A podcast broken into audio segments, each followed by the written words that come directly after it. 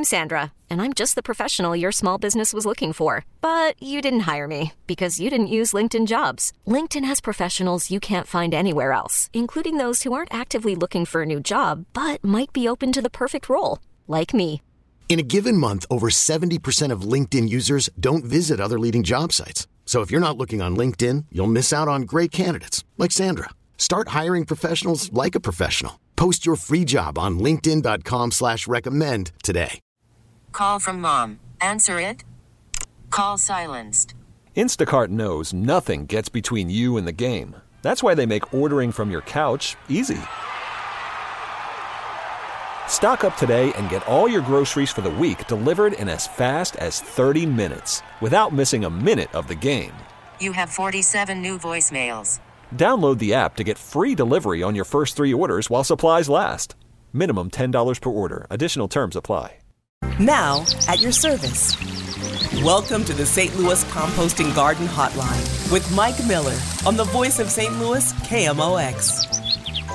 Yes, folks, welcome. Thanks for stopping by. We'll be taking the good gardening stroll shortly, but right now, if you have any questions, concerns, or comments about your landscape, your house plants, or whatever, or those uh, spring flowering bulbs, what should you be doing with those right now? 314 436 7900 or 1 800 925 1120. Mr. Kelly, Yo. you said you got a lot of birds? Boy, we had a great week for birds because Really? last week, a- week ago today, we had hummingbirds. They had just shown up. Right. You said there was two, I think. Yeah. And then Saturday, we had Orioles show up. Now, Whoa. we've only had Orioles for a couple of years, and we've only had a couple, like two or three. We've got about eight, maybe 10. Oh, you're kidding. Oh, they're beautiful. Yeah. And they're so bright orange. One of them's kind of a yellow color. Ooh. So, and then uh, on, on so that was Saturday. Sunday, the grosbeaks showed up. Oh, my goodness. And we've got probably six or eight of them. Wow. So yeah, it was like all of a sudden, boom! Now we've got all these gorgeous birds, along with the you know the cardinals and the other and ones. the finches. And I, I don't, you know, if they're listening, I love you guys too. But it's really cool to get the hummingbirds and you know the orioles and the grosbeaks probably won't be around very long. Right. But uh, just beautiful. I mean, we just stand there at the kitchen window and just watch them. They're so pretty. Yeah. Sounds perfect. And the orioles are just eating the hummingbird food Oh, out of out of the same. Yeah, we don't even. We did put out a, an Oriole feeder, put a couple of oranges on it, but they like the hummingbird food just fine. Wow. yeah. I didn't know that. Yeah. They don't look hummingbird like. No, they, d- they at all, but they do. They stand there. We've got this one we call it the smile. It's just a, a curved glass tube, and it'll spin while they're on it. So it's kind of funny to watch them hold on, and then one will jump off, another will get on, and go the other way. so it's very entertaining. Oh, Yeah. Do you have many birds at your place? Uh, yeah, we've got uh, basically red finches, lots of mourning doves, Mm-hmm. Yeah. and then the grackles and some starlings and things like that. I throw Right. the you know the finch food out on the sidewalk, so Yeah. it's amazing how many of them come. Yeah. and then of course there's always one or two of those squirrels that's got to come down and help itself. We've got a gray squirrel that has a red tail, or, or a brown, light brown tail, kind of. Hmm. I don't know what his deal is, but he's unique too. Sounds great. It's Thanks, fun. Brian. It is Saturday morning, folks, and we can have a roundtable discussion about what's impacting your landscape. And uh, how about those houseplants? Have you moved them out yet? Well, I've got mine outside, so but I made sure that well, I have kaffir lilies or clivias, and they can't take the direct sun regardless. But I made sure that they didn't even get any kind of sun this early in the season. And uh, what I hope, uh, you know, as we discuss your situation, my ideas, concerns, and thoughts hopefully will help you orchestrate and solidify your options. Of course, with the final judgment going to be on your shoulders. And by the way, this is your show, and I certainly appreciate you inviting me into your home, car, wherever you happen to be listening. Another extremely important player is Ashlyn. She is producing, she answers the phone, she's pushing all the buttons and everything else. So, oh, and by the way, I'm Mike Miller. I've been hosting the Garden Hotline since 1994. I can come to your home and do a landscape consultation if you'd like. And I take a look around. I call it a walk and talk and answer questions that you may have, make comments on things that may be impacting your plant material. So you can go to my website, mikemillerdesigns.com, email address and phone numbers there where I can be reached. Today after the show, I'm headed to Ferguson. So, well, let's get moving. Today's stroll is brought to you by St. Louis Composting. 861 3344. The rain began to lighten as I pulled up and parked at 10th and Chestnut. An etched stone notes that this is a city garden and it was established in 2009. This on this side of the city garden, that's where the birch tree forest is, and it's edged by oak trees along the sidewalk, and uh, remnants of spring flowering bulbs. The foliage was still there, and uh, they don't get you know in a situation like this, they don't bother cutting off the spent flowers or anything else. They were crocus and daffodil foliage, and uh, passing the baton to the coral bells, which were wow, they were really striking and as I walked up the walkway through the trees, and that was birch trees, the Helleborus adds a nice textural touch. They're finished flowering now, but uh, their evergreen quality in the wintertime really is striking. Now they kind of not necessarily fade into the background, but they uh, you know really look good, striking wise and everything else. And there's a statue on the way up the walkway, and it kind of reminded me of Abe Lincoln because it had a big, tall, you know, top hat type thing and uh, standing with his arms open. And further along towards the top, a horse with a geometric rider on its back. And the dogwood shrubs were lining the pathway leading to the steps to the bottom, where across the sidewalk there's the serviceberry trees. And uh, buffering the side, they were buffering the uh, concrete wall there.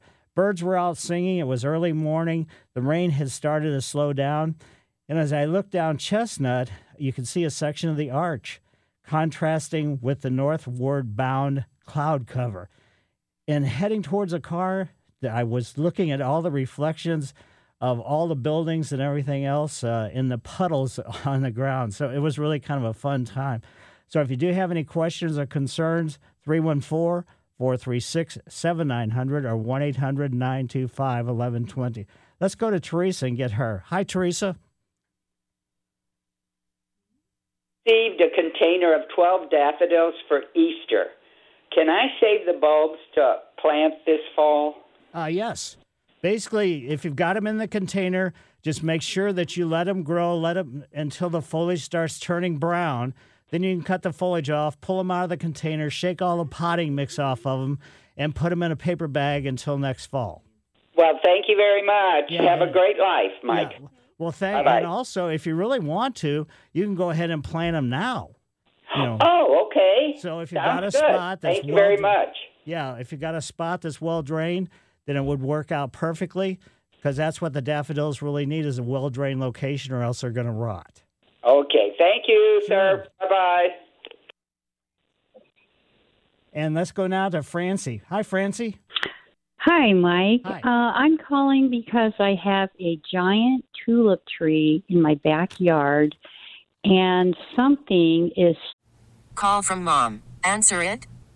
Call silenced. Instacart knows nothing gets between you and the game. That's why they make ordering from your couch easy. Stock up today and get all your groceries for the week delivered in as fast as 30 minutes without missing a minute of the game. You have 47 new voicemails. Download the app to get free delivery on your first three orders while supplies last. Minimum $10 per order. Additional terms apply. Hiring for your small business? If you're not looking for professionals on LinkedIn, you're looking in the wrong place. That's like looking for your car keys in a fish tank. LinkedIn helps you hire professionals you can't find anywhere else, even those who aren't actively searching for a new job but might be open to the perfect role. In a given month, over 70% of LinkedIn users don't even visit other leading job sites. So start looking in the right place. With LinkedIn, you can hire professionals like a professional. Post your free job on linkedin.com slash recommend today. This episode is brought to you by Progressive Insurance. Whether you love true crime or comedy, celebrity interviews or news, you call the shots on what's in your podcast queue. And guess what? Now you can call them on your auto insurance too with the Name Your Price tool from Progressive. It works just the way it sounds you tell Progressive how much you want to pay for car insurance, and they'll show you coverage options that fit your budget. Get your quote today at progressive.com to join the over 28 million drivers who trust Progressive. Progressive Casualty Insurance Company and Affiliates. Price and coverage match limited by state law. Stripping the bark off of quite a few of the branches all over the tree. And the branches are uh, eventually they end up dying and falling to the ground. And I'm not sure what it is. Somebody said they thought it was squirrels, but I'm just concerned that if this keeps happening, I might lose my tree. It may be squirrels. I mean, but that's usually not something they're going to do because they're they're. T- I don't want to say too lazy, but they don't bother doing that. I know they have to make their nests and things like that. If this is an older, mature tree, to me, this may be just a maturing aspect of the bark just exfoliating off the branches. Hmm. I mean, how would you know? It's. uh I mean, some of the bark just is hanging. Right. And um, well, what you need to do is have a professional tree service come out and take a look. Okay. I mean, that's the best thing Okay. you can possibly do. Like Timberline Tree Service. I mean, they're going to come Okay. out. They're going to tell you. I mean, it could be you know age wise. It could be some kind of you know squirrels. But I you know, I live in a neighborhood right across the street from a park with lots of big trees and stuff, and I don't see squirrels ever you know pulling bark off anything. okay. So, uh, is there a chance it could be some kind of a a bug that would be doing that? No, not if the you know if you're losing a large amount of bark. If this you know the tulip trees are not really known for an insect situation, where other you know Okay. ash trees and emerald ash borers and things like that can cause damage, not bark damage necessarily. But uh, again, I'm guessing, but I'm saying or thinking it might be just an aging process. Okay. All right. I appreciate that. Sure, but go ahead Thank and you give very much. tree service a call. Okay.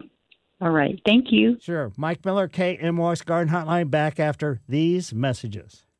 This spring has been nothing but spectacular. We go through so many years where we don't get- have a chance to see the azaleas, rhododendrons in bloom, but I mean, they are all over the place, along with all the trees that are flowering. It's just uh, been an unbelievable spring, as I said before. Let's head over to George's yard and see what's going on there. Hi, George. Morning, Mike. Hey, I got a question for you. I bought some uh, potting mix up at uh, St. Louis Compost. Uh huh. It's the uh, one that the garden backs, botanical garden. Right. Are you familiar with that one? Yeah. Okay.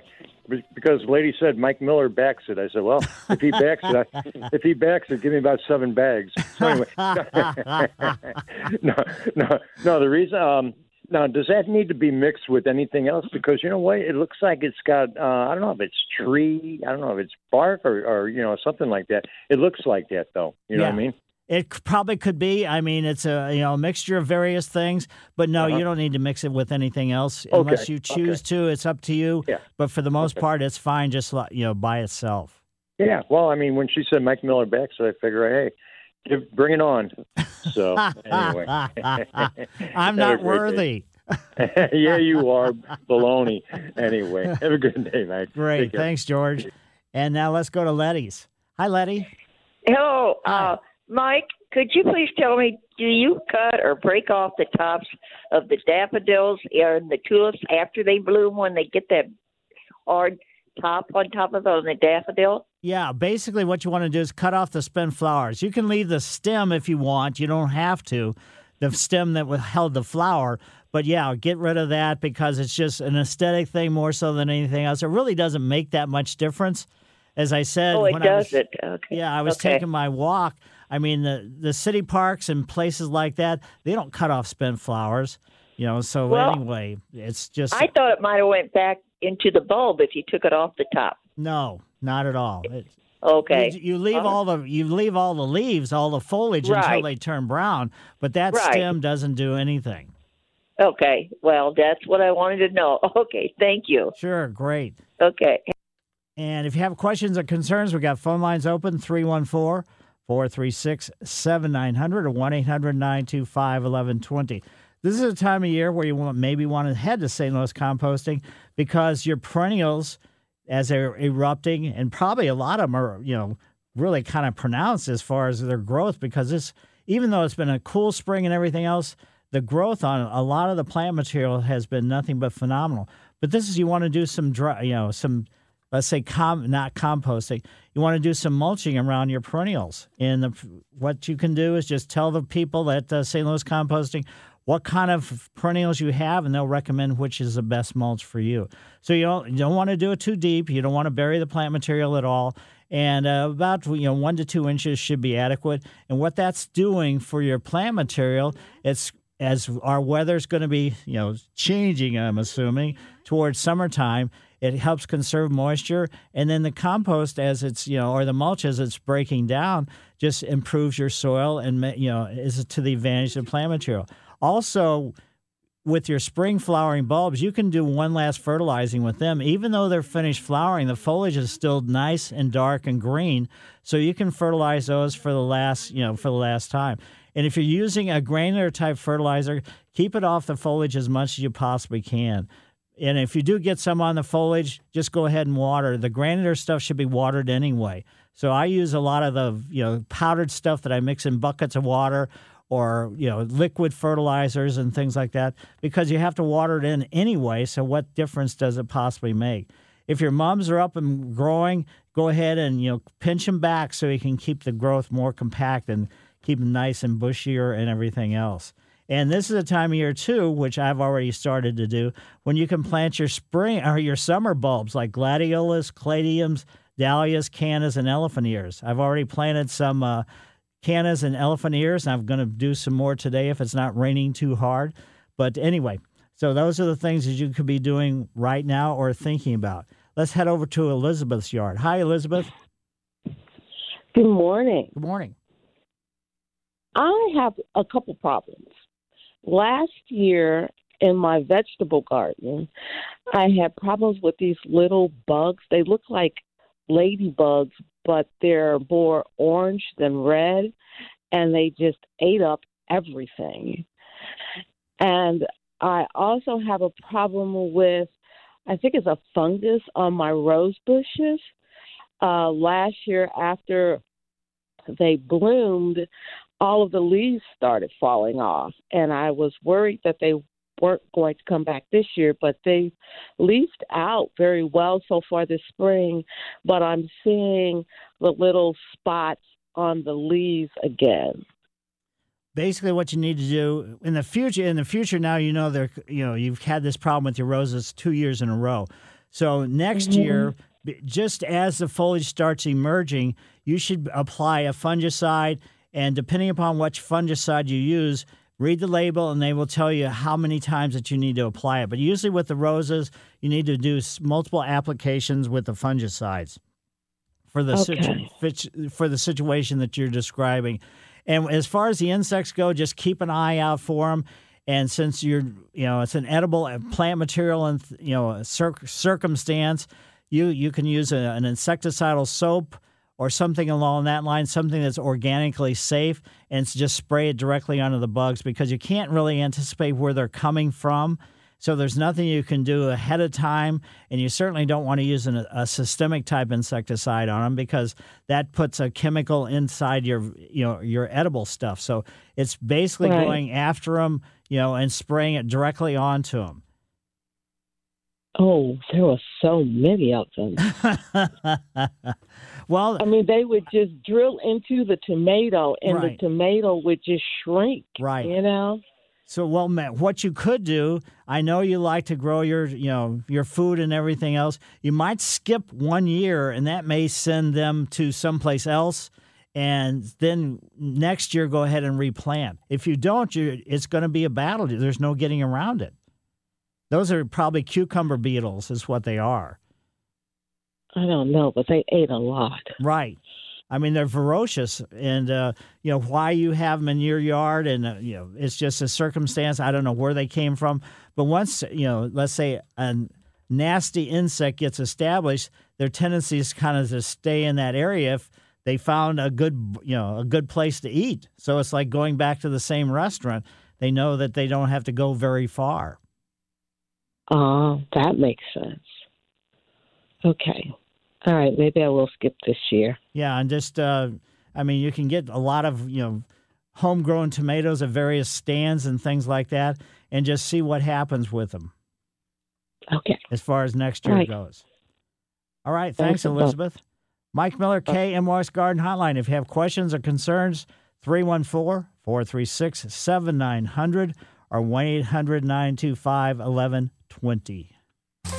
Yes, folks, phone lines are open 314 T-Mobile has invested billions to light up America's largest 5G network from big cities to small towns, including right here in yours. And great coverage is just the beginning. Right now, families and small businesses can save up to 20% versus AT&T and Verizon when they switch. Visit your local T-Mobile store today.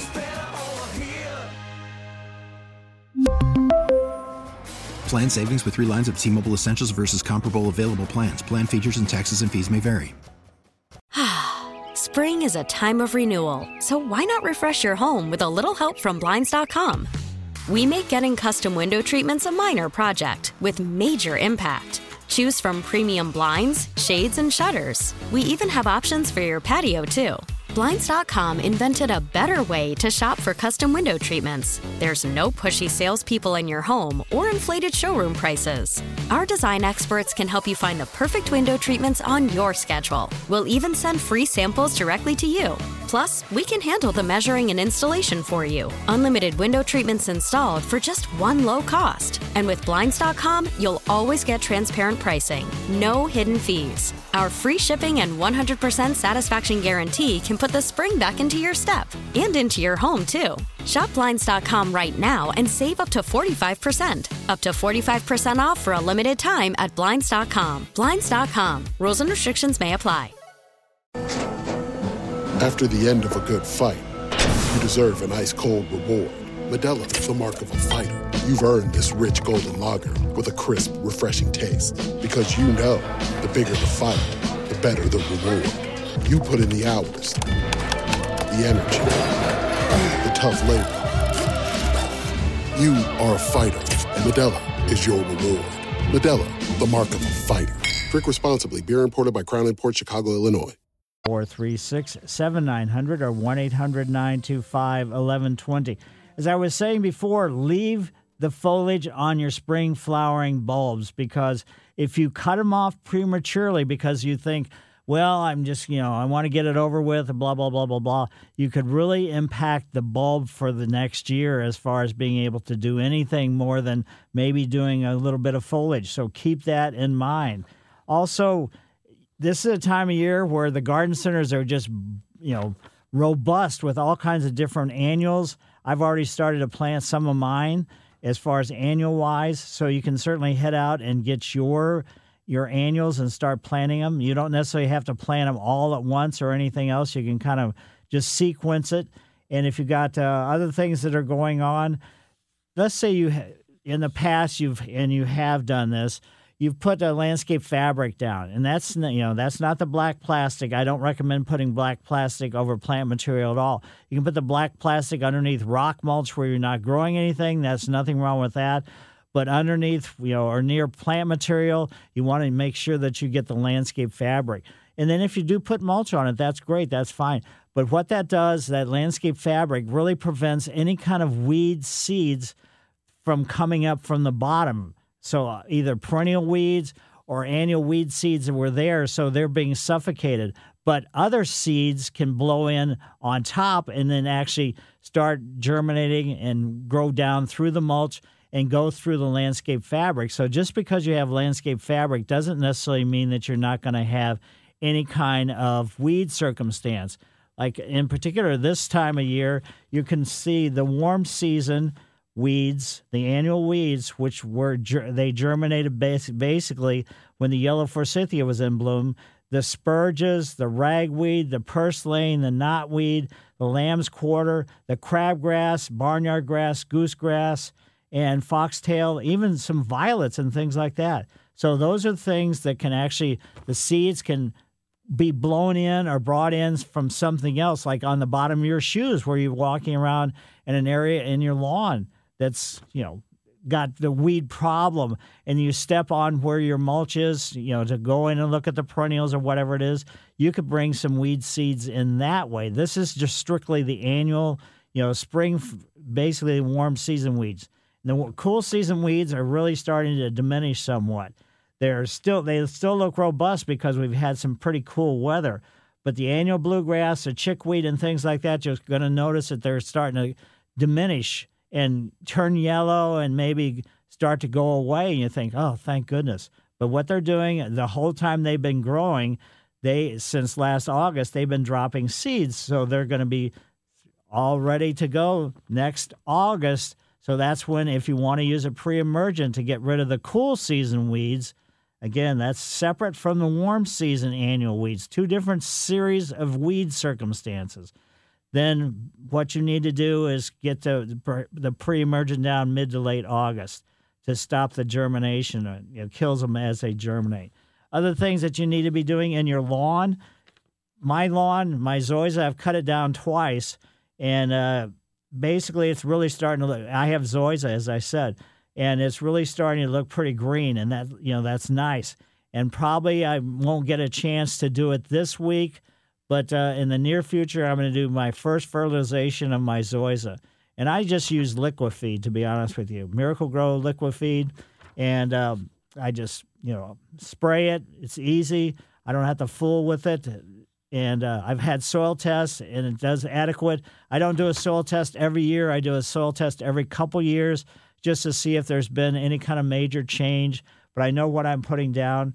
And with your cool season lawns, cool season lawns still look very robust. So if you're going to mow them, you want to you know set your mower blades at about three and a half to four inches, and mow them about once you know depending upon how fast they're growing and everything else, about once a week because they're going to be pretty you know pretty uh, fast growing. And definitely don't mow your cool season lawn too short because that exposes the crown and that can cause some real problems with you know the as the sun intensity and just the brightness of the sun can do some damage to your lawn. And start watching out for sod webworms and th- and insects in that kind of situation too. Uh, if you've got blueberries, this is a good time of year to start putting some, uh, let's say, acidic type fertilizers down on your blueberries. And for a lot of the different things, also start watching uh, for your if you do have fruit trees you're going to have to, you've already finished flowering. They're going to start setting fruit. So as soon as they start setting fruit, like on peach trees, you want to take about half the fruit off so it doesn't do any damage to as the fruit matures due to the weight of the factor in that kind of situation.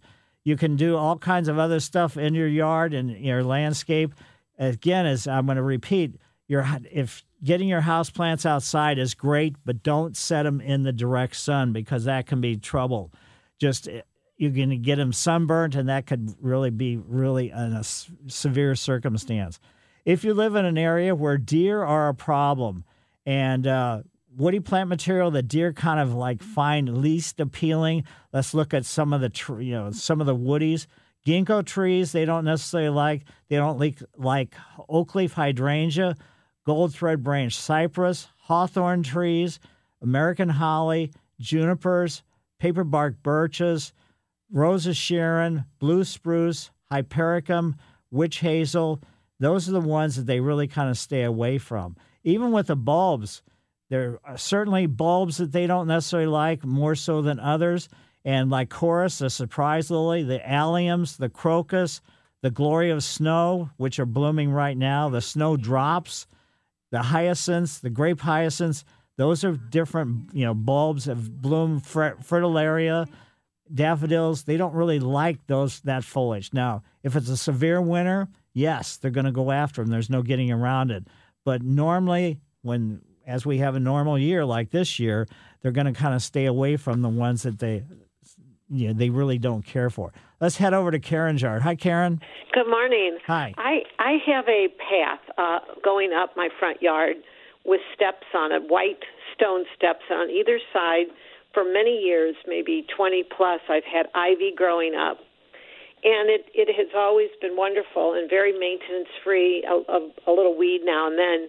But the last four years, it's been awful um, grasses and weeds, and, and I've uh, even gotten help with the weeding.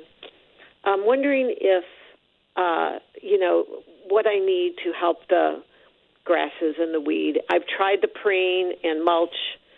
It hasn't helped this year at all. Um, it, it's now looking okay because the weeds are gone. But what can I do to prevent it from getting bad again? Yeah, basically, what you need to do is probably your ivy has gotten a little thin.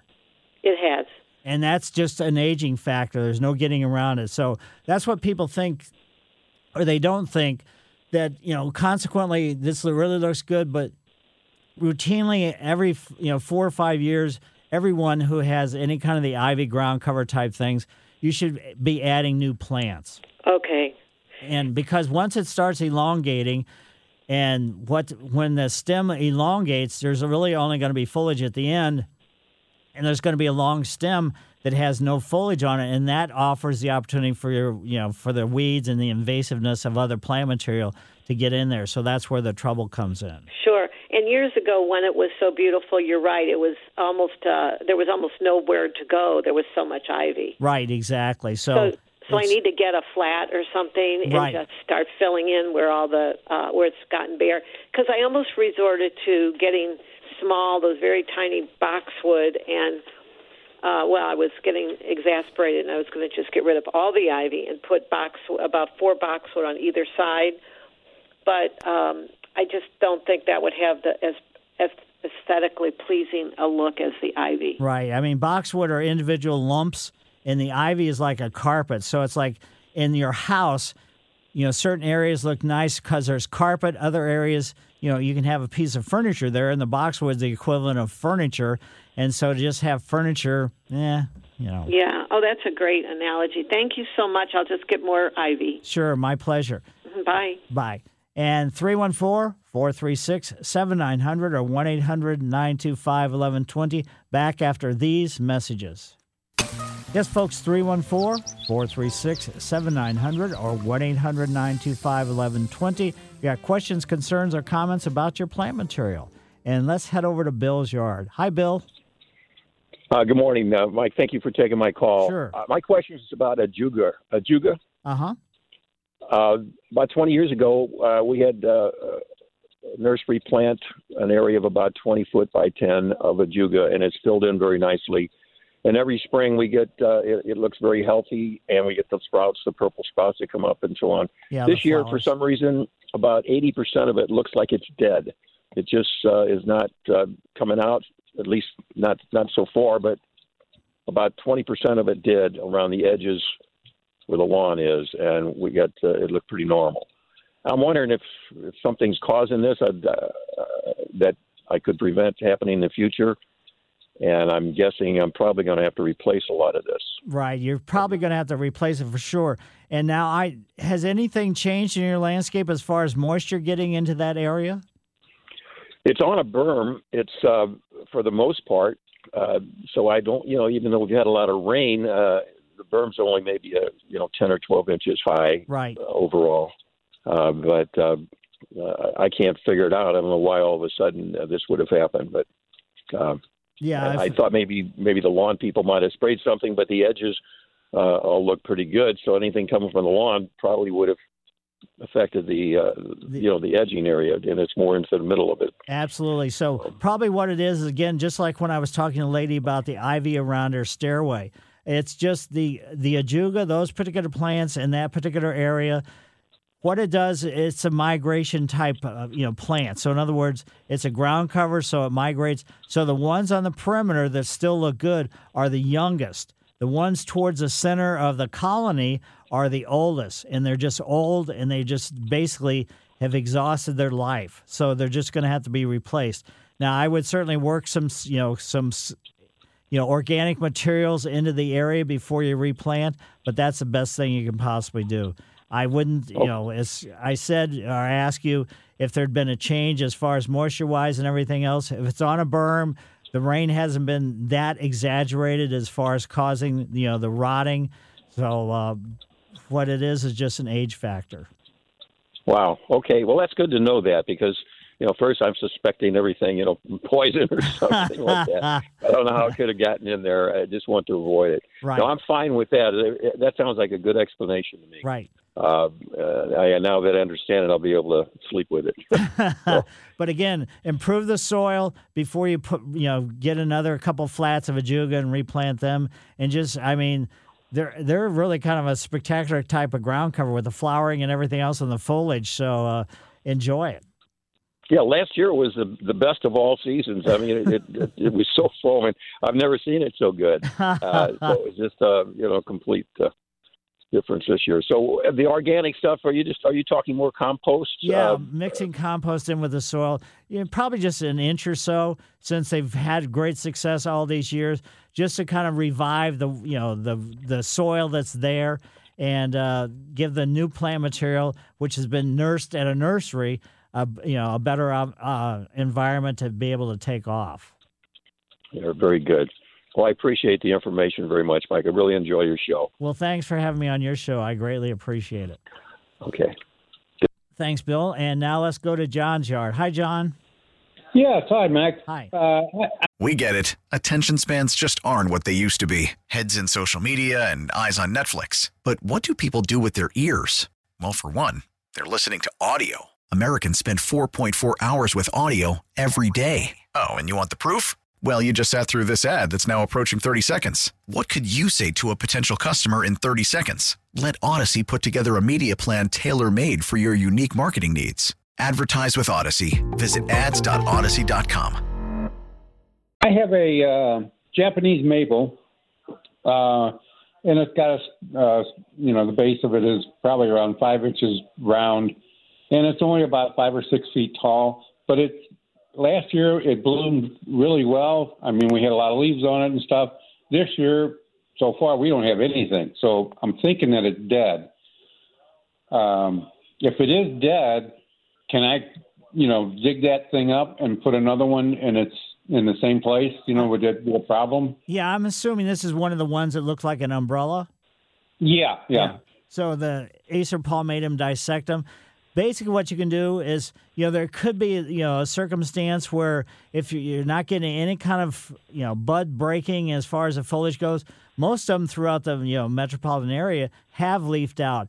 But what you can do is just go out there, check the flexibility of all this of the some of the stems, Mhm. and then also you can cut some of the, you know, cut a few of the, you know, twigs off and see if the, you know, the inside of the twig is, you know, still white. If it is, it's still viable, and it may be just, you know, erupting as far as the growth goes, you know, a little bit late for whatever reason. But for the whole thing not to be pushing out any kind of growth at all after being totally robust in last year, that I mean, I can't see it just dying over the wintertime because if it was a severe winter, maybe so. But for the most part, we didn't have really a severe winter. And so consequently, I think it may be just late erupting. But if it doesn't, Okay. you know, push out any kind of new growth by the end of May, then yeah, it's, you know. Okay. All right. Well, thank you very much. Oh, and uh, I have a, a lot of jonquils, and I've got marigolds planted around them. Um, would it be okay just to let you know after they they bloom, just to let the stems die out naturally, or do you have to cut them off? No, you don't have to. People just do it mainly for an aesthetic circumstance. Oh, okay. All right. Because I know the the the uh, marigolds will overgrow them. Right. Yeah. Yeah. The, the Okay. jonquils, daffodils, they don't care. I mean, it doesn't really matter to them. It's just, again, people really don't like to see brown foliage or whatever. So once it starts turning brown, as long as it doesn't interrupt, you know, anything with your marigolds, then you should be fine. Oh, okay. All right. Well, thank you very much. Sure. My pleasure. And that's probably going to be about the last call we're going to be able to take for this hour. But if you do have any questions or concerns, you can get lined up 314 436 7900 or 1 800 925 1120. The pansies are really looking great, fantastic. The garden centers still have a lot of pansies for sale. So if you want to have some of the pansy look, we've probably still got about uh, oh maybe a month or so while the pansies will look good. What happens? They're a cool season annual, so once the weather starts heating up, then consequently it could you know the f- flower size will start reducing, and they'll just kind of oh get exhausted by that. Or if you just want to skip the pansies, the cool season, you didn't get them early enough, and uh, to enjoy them, you like I said before, you can head out to the garden centers, and they've got all kinds of annuals there, of of different sizes in flats or four inch pots or six inch pots or eight inch pots or whatever it happens to be.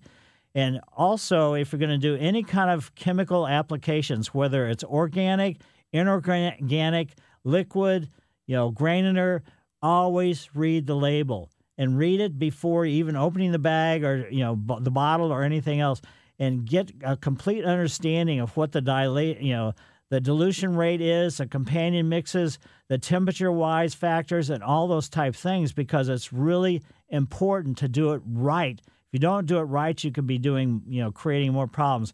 This includes insecticides, fungicides, fertilizers, repellents, and everything else. So if you have questions or concerns, you can give us a call after the news. Mike Miller, KMOX Garden Hotline. Now, at your service. Welcome to the St. Louis Composting Garden Hotline with Mike Miller on the voice of St. Louis, KMOX. Yes, folks, the Garden Hotline tip of the trowel. I'll be giving that shortly, but right now you can give a call 314 436 7900 or 1 800 925 1120 with any ideas, questions, concerns, or comments you have about your landscape or your houseplants or whatever it happens to be. And uh, Mr. Kelly. Yo. So, what do you think about the Blues' chance? It's going to be a great series. It's going to be very difficult. I still think they can. They'll, they'll win it. I think. Oh, really? Uh, but two really evenly matched teams. Everybody in the NHL is looking forward to this series. When you hear the experts all over the North America talk about it, they're like these two teams are mirror images of each other. They both can score. Their defense on either side is not as good as like the Blues used to be, and their the goaltending they probably give Minnesota a little bit of an edge because Ooh. they have two good goaltenders, and ours, you know, Binnington's not been as good as he needs to be, and Husso is not proven. uh, but I I feel pretty. I think the Blues have the depth and the experience to get it done, but it is going to be a lot of fun. Great. Not much sleep though. So, you have tickets? Yes, I'm not sure which games I'm going to because I share with my brother and my nephew, and we got to figure out who's going to which games. Right. But they're all the games so far, except for the Sunday afternoon game, they're at 8:30 because we're in the Western Conference, and so they're going to show an Eastern Conference game at six. Whoa! Those last about two and a half hours, and so they say 8:30. It's going to be more like 8:45. Right. And so yeah, so next Saturday at about this time, I'm going to be. Uh, Sleepy. very sleepy, even more than usual. Yes. I might just come over here after the game, especially if they have overtime or double overtime or triple overtime. Well, you know, it's hockey. You gotta you gotta you gotta spectate through it, man. Right, You know? exactly. Yeah. I just wanted to get your analysis because I'm ready. I mean, you're there. I'm I am excited, yes. Sounds perfect. All right. Yes, folks, thanks for having me on your show. We can discuss plant selection, caring for the ups and downs of annuals, bulbs, edibles, ground covers, houseplants, lawns, roses, perennials, trees, shrubs, vines, or water gardens. And uh, I'll share my thoughts, but please remember my answers, comments, and opinions is not the only garden path to take towards success, but strictly offered for you to consider. Across the big board, that's Ashlyn. Is it Ashlyn? L Y N N? Oh, just one N. So Ashlyn, and uh, she's producing. She answers the phone, pushes all the buttons and everything else.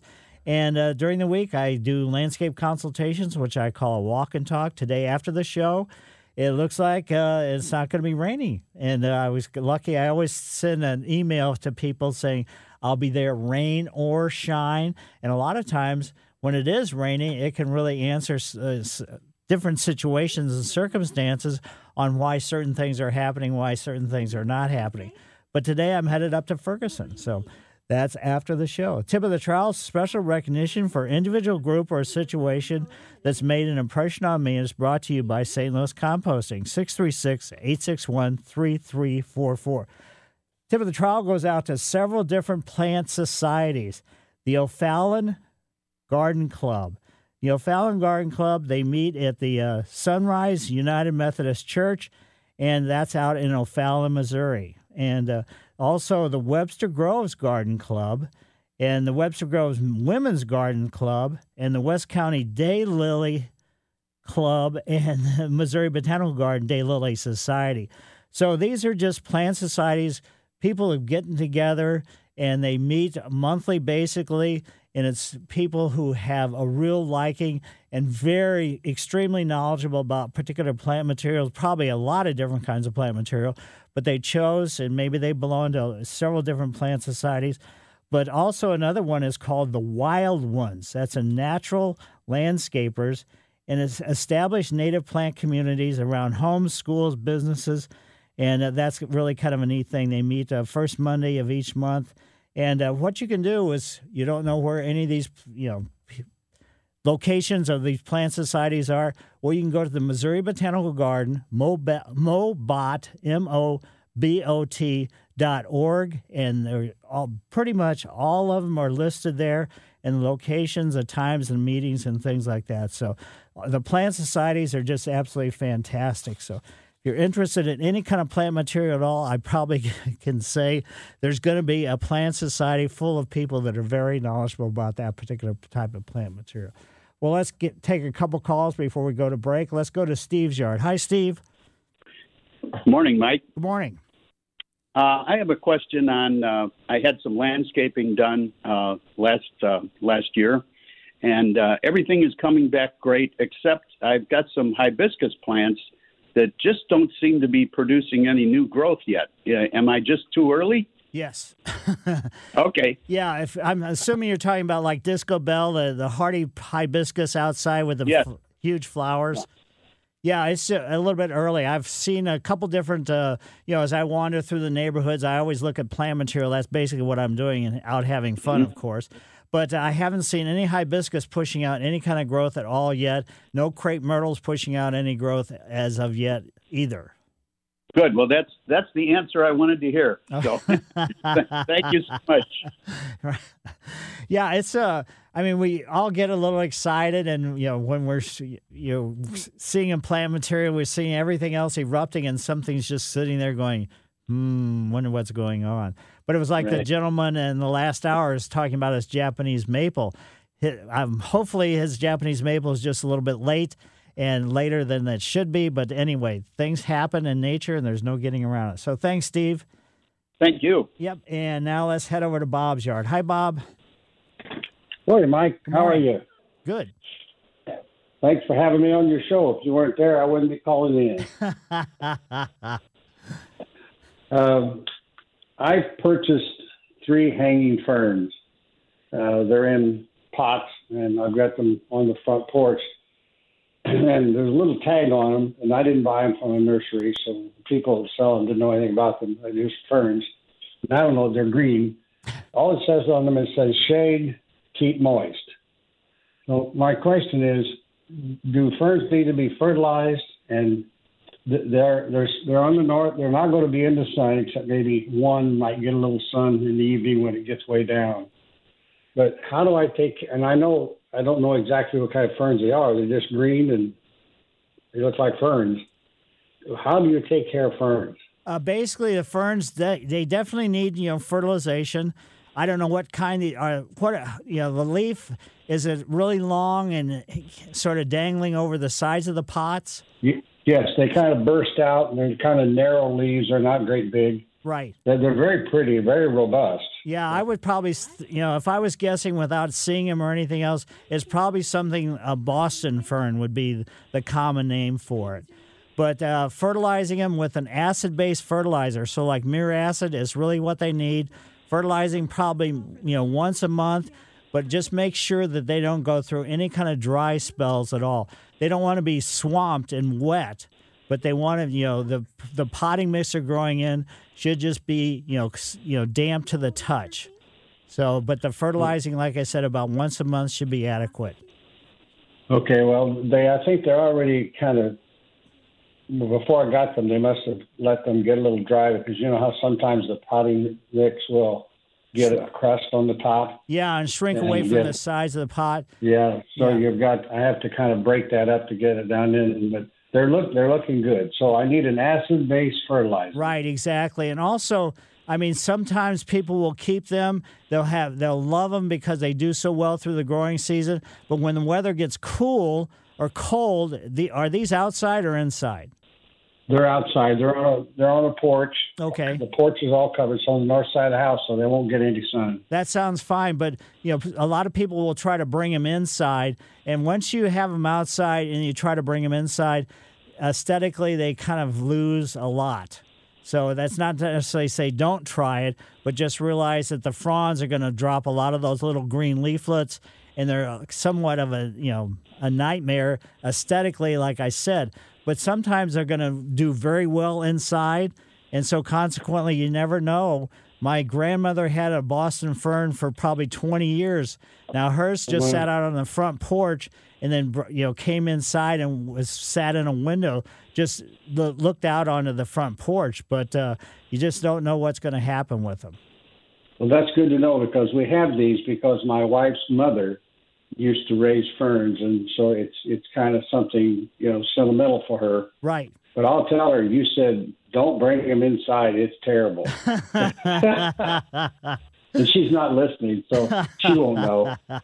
Great. Well, thanks. Yeah, thank you. Yep.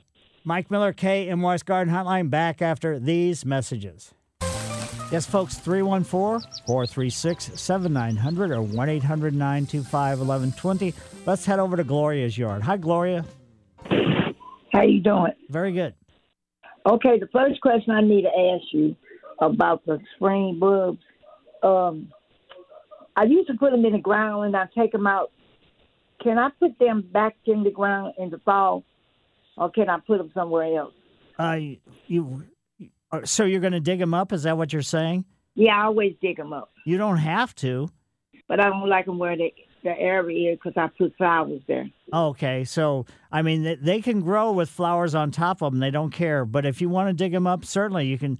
Then you know clean them as far as don't you know get them really wet or anything else. Shake all the soil off of them. Put them in a paper bag.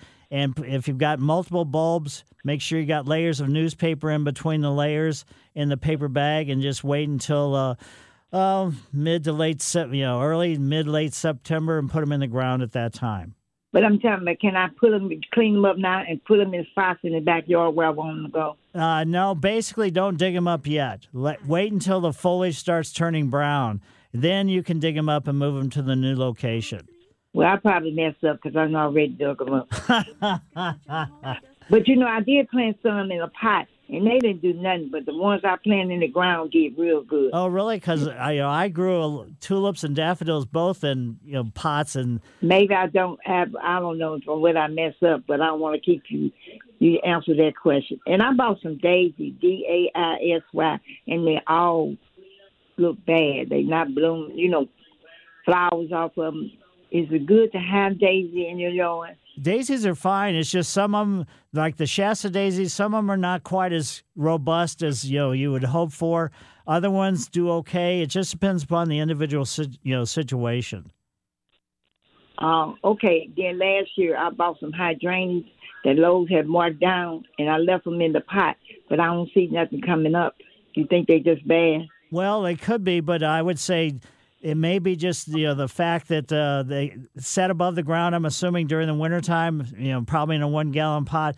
It may have you know we did have some cold days. It may have done some damage to the root system, but I wouldn't you know get rid of them yet. I'd go ahead and wait for another probably till mid to late May. And if you're not seeing any leaves off the stems at that time or no growth coming up from you know the the ground, the potting mix, then I'd get rid of them.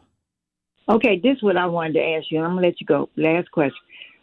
When it rains all and on your flowers, they only get the top. They don't get down in the root. So what I've been doing is take them out, put them in a bucket, let the bubbles go, and take them out. You know, so the roots can get uh, enough water. So, so if it rains, it should be able to get you know you know when it rains hard enough, the water's going to penetrate and get down into the ground.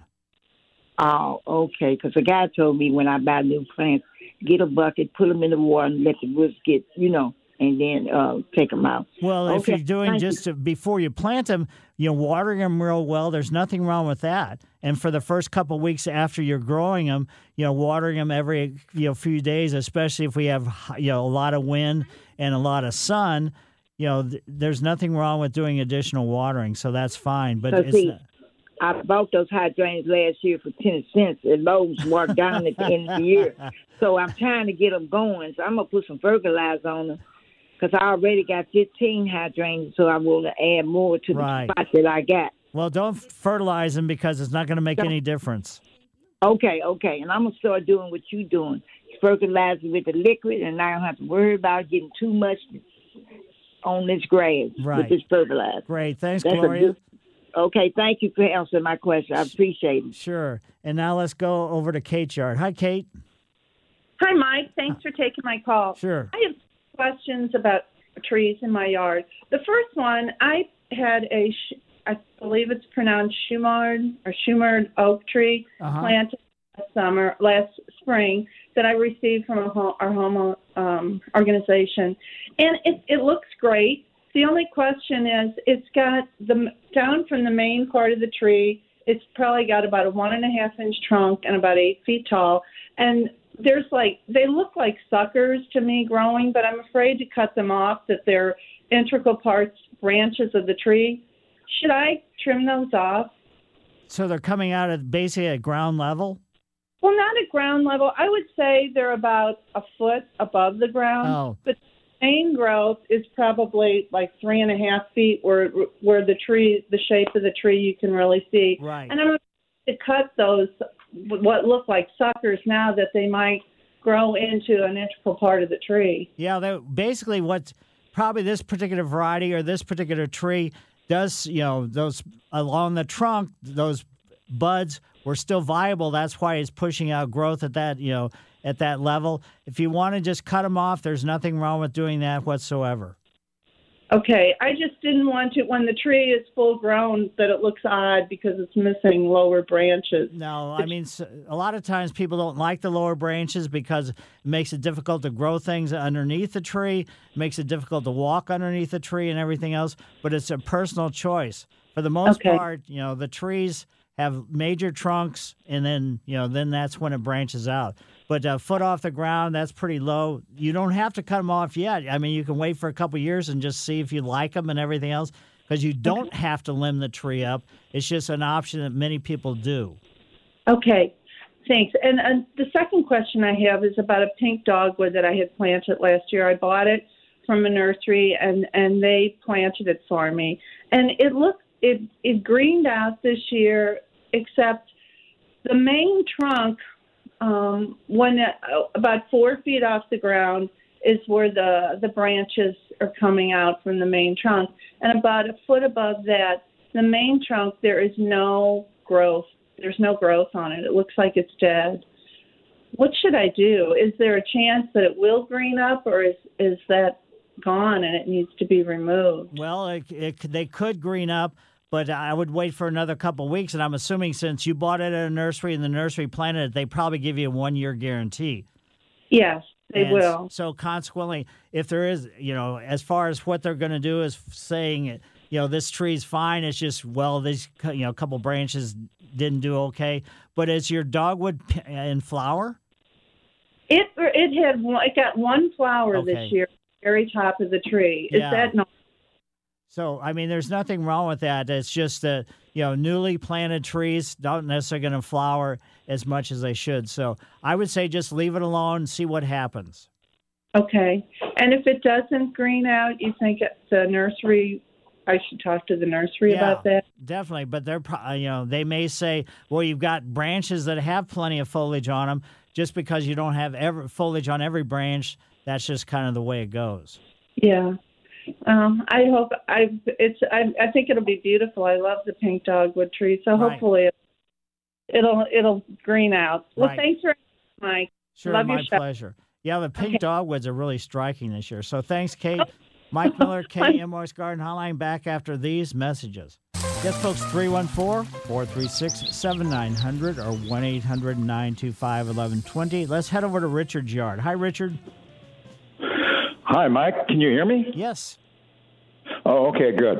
Um, the um, uh, the ash trees. You know, they've started to take out the ash trees in South St. Louis. Yes.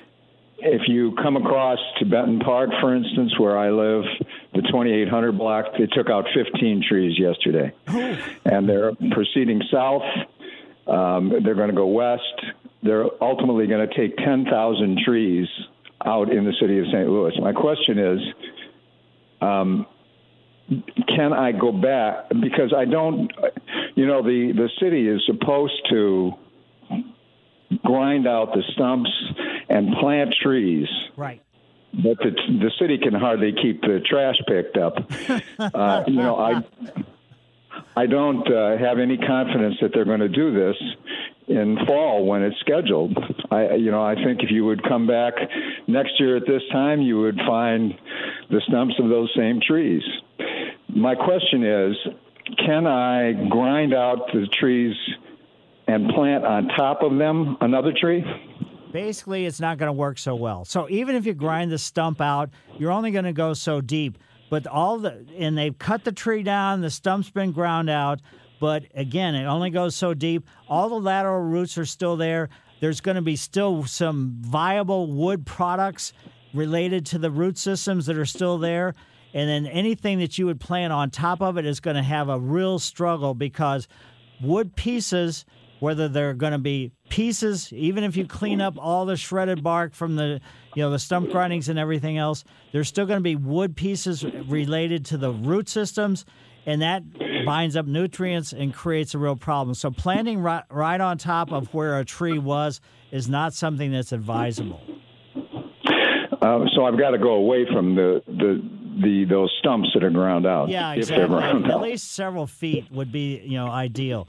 And then the best thing you can do, I, I don't know if these are street trees or what they are, but consequently, street trees. Yeah, that's the unfortunate thing because the root system's are going to be really thick and dense, you know, in that area between the sidewalk and street, and you may not find a spot where you're going to be able to, you know, probe around and get a good hole where you can put a new tree in. Oh. I am old enough to remember the uh, the Dutch elm disease, right. Which decimated the trees in um, where I'm from is Milwaukee, and it decimated the trees in the eastern United States, really. Yes, it did. And uh, but in the city of Milwaukee, they came back almost immediately, ground out the stumps, and planted other trees. And I don't have any confidence in that. So to all of your listeners, don't plant don't plant ash trees. I don't even know if they're for sale anymore. Yeah, because the emerald ash borer. Could be, yeah. So, anyway, Well, thanks very much for your help. sure, my pleasure. And now let's head over to Lola. Hi, Lola. Good morning, Mike. How are you? Very good. How are you? I'm doing great. I'm a long-time listener, first-time caller. Uh huh. And I live close to the Bevo Mill, and I heard you talking about hibiscus. Well, I have red, pink, and white hibiscus, and mine are coming up. They're four to six inches out of the ground already. All right. And I'm really proud of them. Every year they're beautiful. But I wanted to let you know they are coming up. Yeah, some of them are in certain locations. You know, it's basically any kind of growth this time of year is triggered, you know, by soil temperatures. And, you know, certain ones are not necessarily going to be growing yet because of the soil temperature is still cool and it hasn't triggered the growth.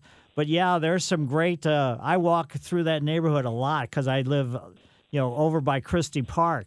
And so consequently, you know, Bevo and that whole area, you know, Ridgewood, I walk through those areas all the time. So I'll take a, I'll keep an eye out for your hibiscus. Yeah, I'm on Taft Avenue between Morgan Ford and Gravois. Oh, great. And when you come down my alley, you'll see a beautiful bunch of hibiscus. well, great. Thanks, Lola. you have a good day, and thank you for taking my call. Sure, greatly appreciate it. Yeah, so I mean, is you know, in a certain neighborhoods, exposure wise and everything else, soil temperatures is what triggers all growth. No getting around it. Now let's head over to Gwen. Hi, Gwen. Good morning, Mike. Hi. I have another Japanese maple question.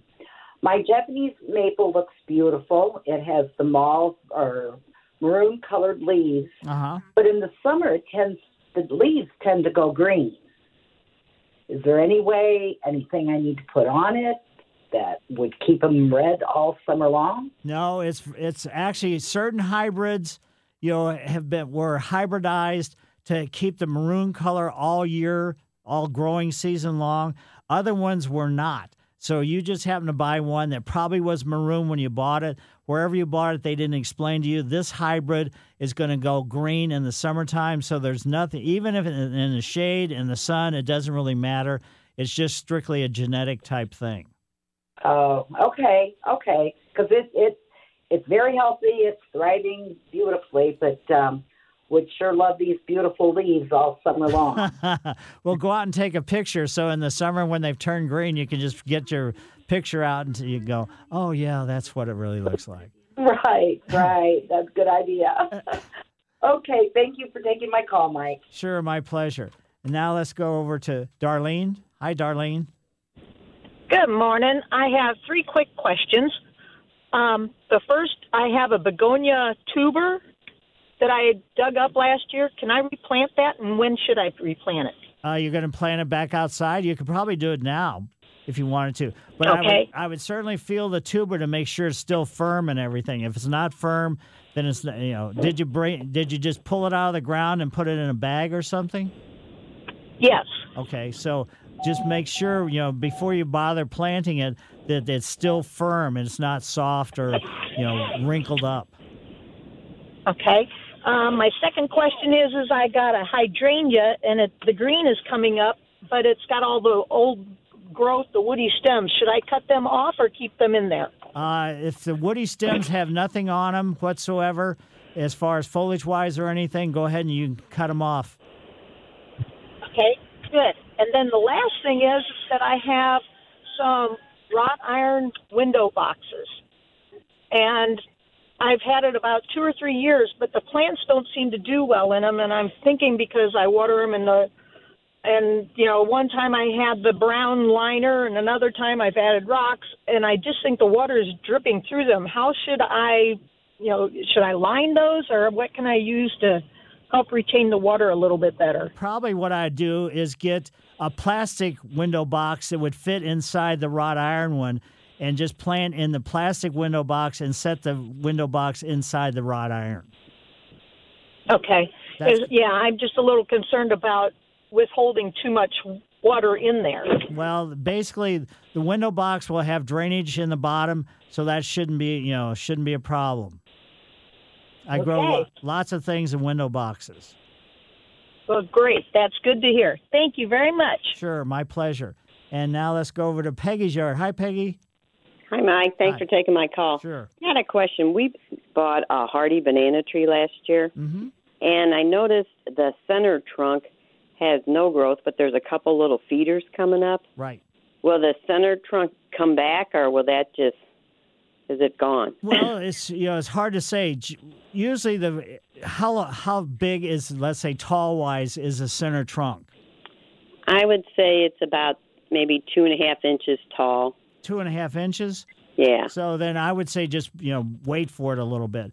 And Okay. sometimes the hardy varieties, the the original trunks, you know, from the previous season, don't produce any new growth. You only get new sucker growth around the perimeter. Oh, okay. So it just depends upon the individual, you know, growing circumstance. Okay, so should I just wait a while? Yeah. And if nothing happens, do you just cut more of that off? Yeah, just leave it. I mean, it's only two and a half inches. Who cares? The Yeah. other ones are going to be overgrowing it anyway. Okay. Yeah, that's what I was kind of wondering. And um we have you know like some like a big tree in the our yard and it's got like the roots that have come up out of the ground and all Mhm. that. My husband noticed a big hole in one of them kind of like would that be carpenter bees going into the root? Ah, probably not. No. Um, you know, my guess is it's probably just uh, maybe somebody hitting it with a mower or with equipment or something like that, mm-hmm. more so than you know some kind of insect. Because ah, usually Okay. the insects are generally not going to attack. You know, in that situation, it's going to be visible. You know, that's for the you know they just don't bother. Okay. All righty. Well, thanks for taking my call. Have a nice weekend. Sure, you do the very same thing. Mike Miller, KMOX Garden Hotline, back after these messages. Back to the phones we go, and let's head over to Rocky's yard. Hi, Rocky. got a large fir oak tree losing a lot of the tips of the little branches. Um, I believe actually squirrels. Is it, is, have you seen this happen? And do you have any clue as to why? That's all I got. Is there galls on it? And so is there big lumps on the the ends of the branches?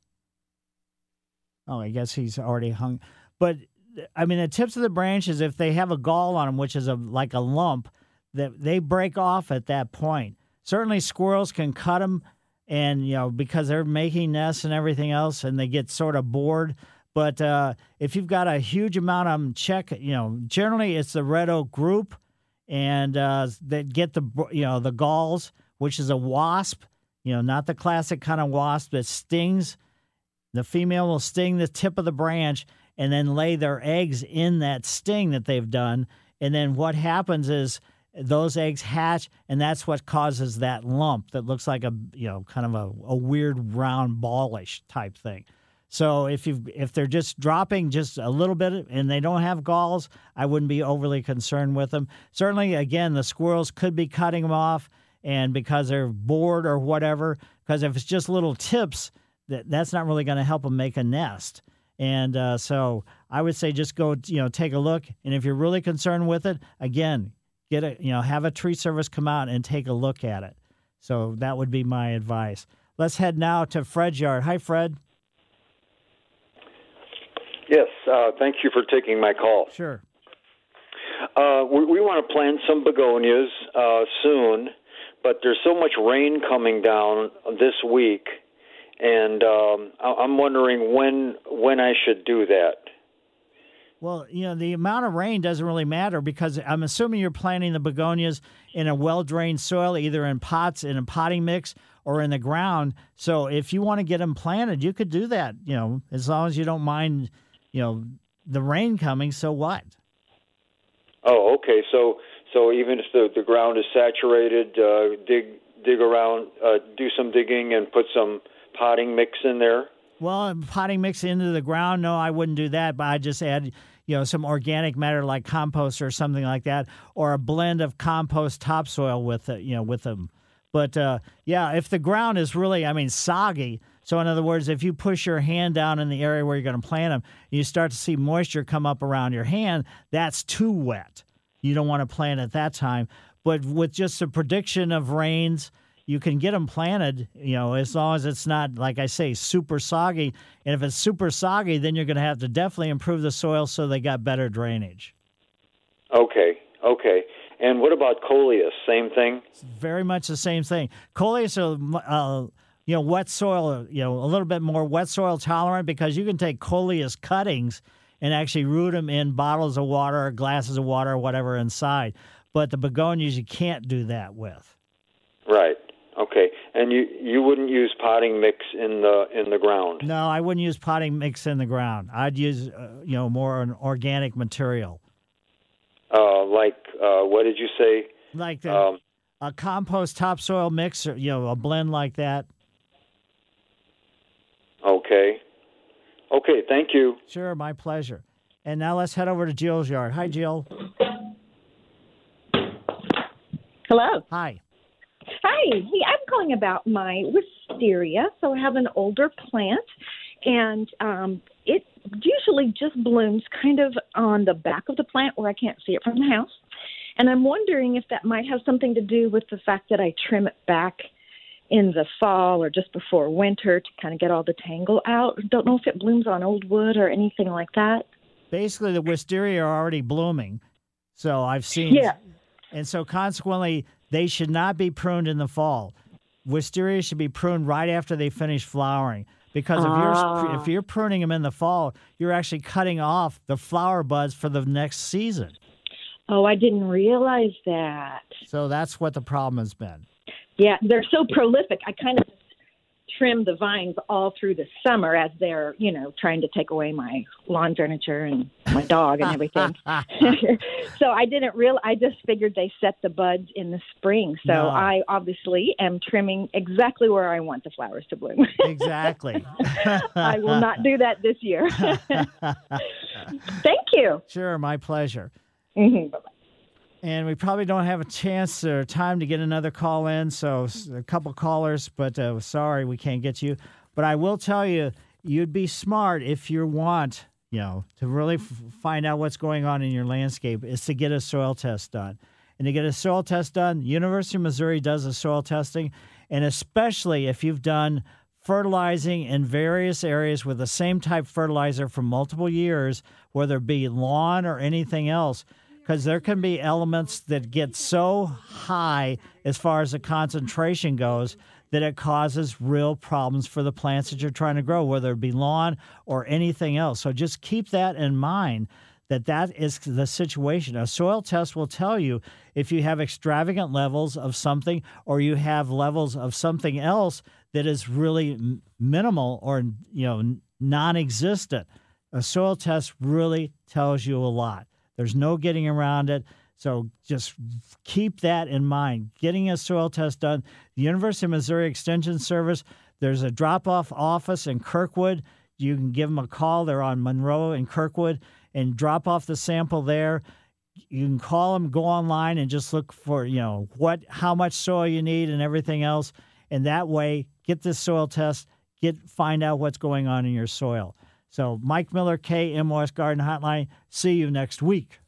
This episode is brought to you by Progressive Insurance. Whether you love true crime or comedy, celebrity interviews or news, you call the shots on what's in your podcast queue. And guess what? Now you can call them on your auto insurance too with the Name Your Price tool from Progressive. It works just the way it sounds. You tell Progressive how much you want to pay for car insurance, and they'll show you coverage options that fit your budget. Get your quote today at progressive.com to join the over 28 million drivers who trust Progressive. Progressive Casualty Insurance Company and Affiliates. Price and coverage match limited by state law. T Mobile has invested billions to light up America's largest 5G network from big cities to small towns, including right here in yours. And great coverage is just the beginning. Right now, families and small businesses can save up to 20% versus AT&T and Verizon when they switch. Visit your local T-Mobile store today.